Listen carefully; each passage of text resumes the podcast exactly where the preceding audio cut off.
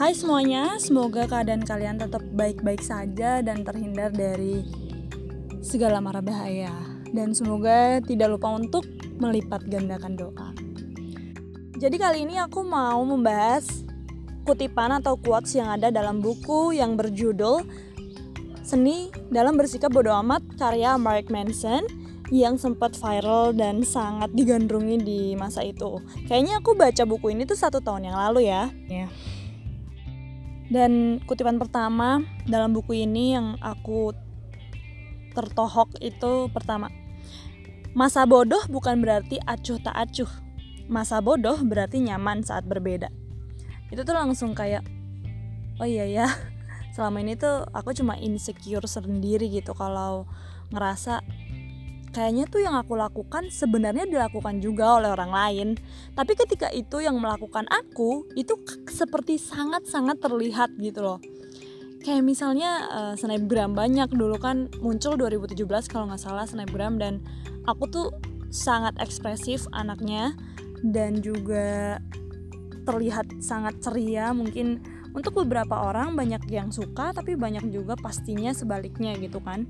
Dan sebenarnya itu pun juga dilakukan oleh teman-teman aku yang lain gitu loh. Ada aja hal-hal kecil yang sebenarnya wajar menurutku. Banyak orang melakukan itu tapi ketika aku yang melakukan itu itu menjadi seperti pusat perhatian. Jadi sebenarnya kadang ngerasa sebeda itukah gue? gitu. Sesalah itukah ini harus kayak gimana ya? Kok orang-orang anggapnya gini? Kayaknya sih dia juga begini deh. Si itu juga gini deh. Cuma karena itu aku dan aku tuh ngerasa seperti kayaknya beda banget ya. Padahal mereka juga bisa loh ngelakuin itu yang kayak aku lakuin gitu. Jadi menjadi berbeda terus nyaman tuh susah banget sih.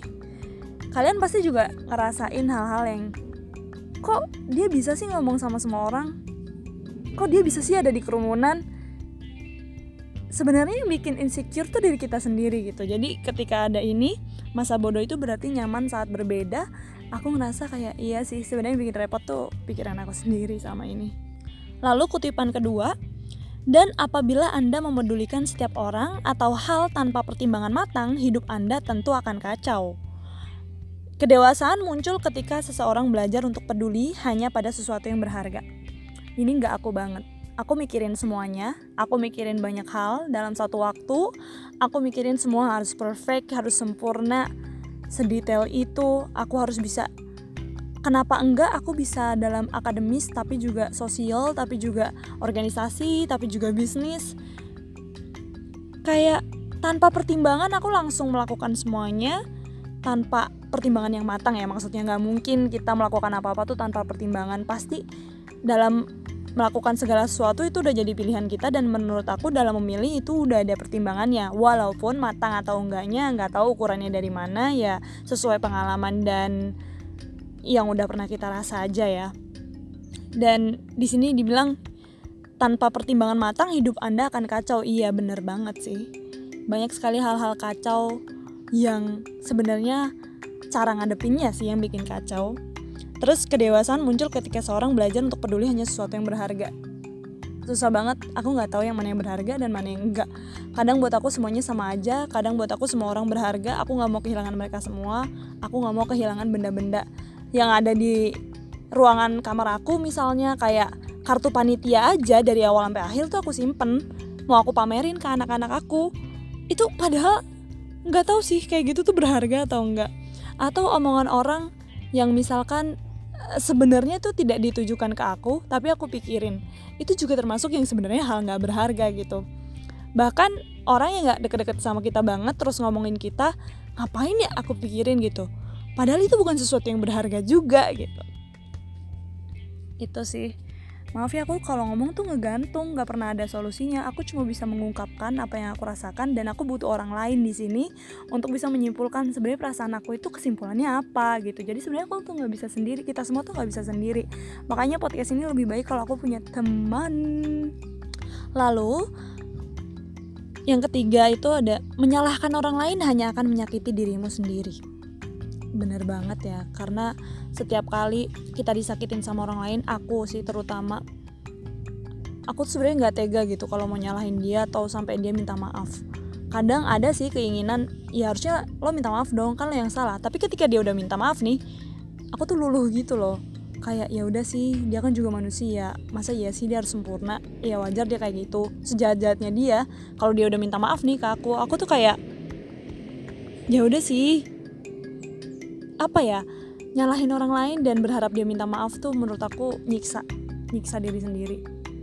Karena nggak tahu nggak tahu nggak bisa dijelasin kayak ngapain sih nyalain orang gitu. Soalnya kalau nanti dia ngejelasin alasannya nih kayak misalkan kenapa sih? Kok lo ngomongin gue di belakang? misalkan kayak gitu. Terus dia menjelaskan enggak itu cuma pandangan gue tentang lo gini gini gini gini. Ya kenapa harus diomongin di belakang? misalkan kayak gitu. Terus nanti dia menjelaskan ya walaupun entah itu bohong atau enggak aku tuh tetap yang kayak ya udah sih ngapain sih nyalahin dia? gitu. Karena itu sebenarnya nyakitin diri sendiri juga. Kepikiran diri sendiri juga kayak semua pusatnya tuh ada di diri sendiri gitu. Karena Luapan kemarahan di sini dibilangnya seperti banyak hal lainnya terasa enak luapan kemarahan itu, tapi setelah beberapa lama itu akan menelan kita dari dalam. Bener banget, aku sering banget marah. Aku sering banget marah-marah kalau yang kenal dan tahu. Aku ceria, bahagia gitu.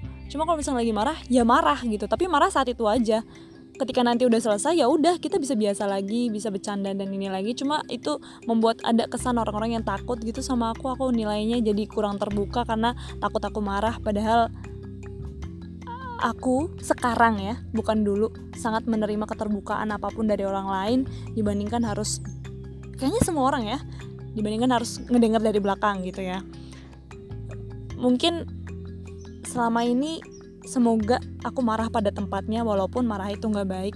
Tapi bener bener banget marah itu menelan kita.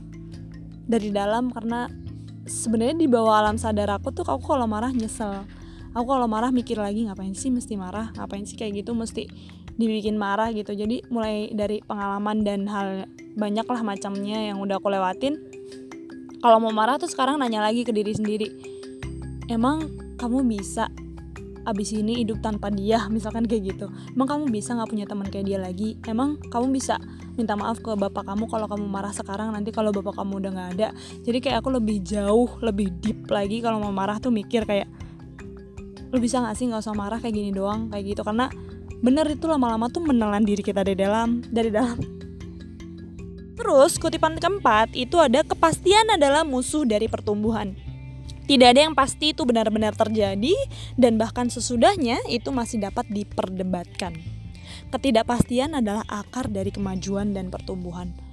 Ngerti gak sih kalau kenapa kita nggak dikasih tahu nasib kita ke depannya tuh kayak gimana? Pastinya tuh kita mati kapan kita jatuh kapan kita jatuh cinta kapan kita seneng kapan bahagia kapan. Karena kalau kita udah tahu kepastian itu menurut aku buat apa lagi gitu? Nggak ada lagi harapan nggak ada lagi doa nggak ada lagi memohon nggak ada lagi tahu rasa kecewa nggak ada lagi apa ya yang nggak hidup gitu menurut aku kalau kita tahu kepastian yang ada di depan.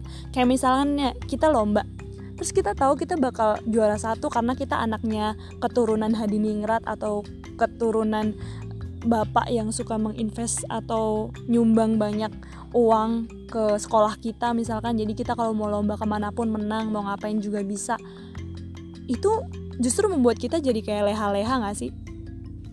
Kayak tugas aja deh udah pasti nih dikumpulin dua minggu ke depan. Udah pasti nih tapi kita ngerjainnya tetap hamin satu kan? Nah itu yang maksudnya kayak menurut aku ya kepastian adalah musuh dari pertumbuhan ya. Kita nggak akan growing kita nggak akan struggling kita nggak akan eh, mendorong diri kita untuk jadi kualitas yang lebih baik lagi kalau kita udah tahu kepastian yang ada di depan. Makanya di sini dibilang ketidakpastian adalah akar dari kemajuan dan pertumbuhan karena karena nggak pasti itu kita jadi berharap karena nggak pasti itu kita jadi berdoa dan kita ada keinginan-keinginan yang dicapai. Karena ketidakpastian itu loh gitu loh.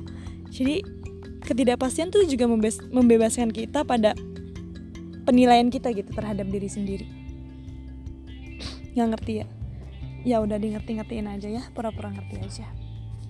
Terus quotes kelima ya berarti ini ya di buku ini dibilang saya yakin kalau kita sebaiknya membiasakan diri mempertanyakan emosi masing-masing. Karena ada alasan di balik rasa sakit. Yang aku susah banget buat belajar tuh ini sih. Karena gini kalau misalkan lagi emosi banget apa pun itu ya sedih banget nangis banget bahagia banget kadang tuh kita lupa nanya sama diri sendiri. Kayak misalkan marah banget kadang tuh lupa nanya-nanya sama diri sendiri. Dan itu susah banget. Menurut aku itu perlu belajar dan perlu terbiasa.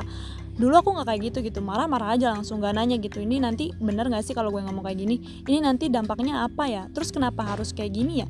Kenapa harus ngomong dengan kalimat ini ya? Kenapa gue harus ngomong anjing bego gitu kayak bla bla bla kayak gitu? Kayak kenapa harus kayak gitu sih gue gitu? Kadang aku sangat-sangat tidak sadar dengan diri sendiri dan itu aku lakuin gitu. Lupa lupa sama berdiskusi dan berdialog sama diri sendiri. Kayak selalu butuh orang butuh orang untuk untuk menanyakan memvalidasi kalau aku tuh nggak salah memvalidasi kalau aku tuh pantas melakukan itu. Jadi ketika udah melakukan itu baru nanya ke orang lain baru nanya ke diri sendiri kayak butuh validasi banget. Padahal yang perlu dilakukan pertama itu ya menurut aku mempertanyakan emosi diri kita sendiri itu loh. Dan itu susah banget padahal aku udah tahu ini dari lama tapi itu susah banget aku nggak tahu tipsnya gimana mungkin teman-teman lebih paham. But kita harus reminder satu sama lain kalau mau apa-apa tuh kalau kata kepala sekolah aku dulu tanyain dulu ini baik nggak buat diri kita? Dan yang kedua ini baik nggak untuk orang lain? Kalau cuma baik di salah satunya aja coba deh pertimbangin lagi. Katanya gitu sih. Padahal aku adalah tipe orang yang kalau ngapa-ngapain susah banget buat pertimbangan dan nanya-nanya kayak gitu.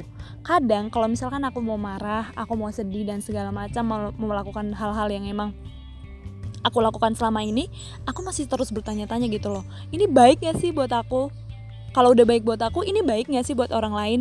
Walaupun jawabannya enggak dua-duanya namanya juga manusia aku tuh masih aja ngelakuin itu. Karena setan. Jadi intinya menurut aku kalau kita nggak berdoa sama Tuhan untuk diselamatkan dalam mengalahkan diri kita sendiri kita pasti kalah. Jadi menurut aku untuk mengalahkan diri kita sendiri, ego-ego yang ada, kita juga perlu minta bantuan Tuhan. Menurut aku. Dan itu aku selalu lupa teman-teman. Kalau nggak di reminderin, mungkin kita bisa reminder satu sama lain. gitu aja kali ya 5 aja. Sebenarnya banyak sih, cuma kayak udah 12 menit. Bye, thank you, crowd. Eh.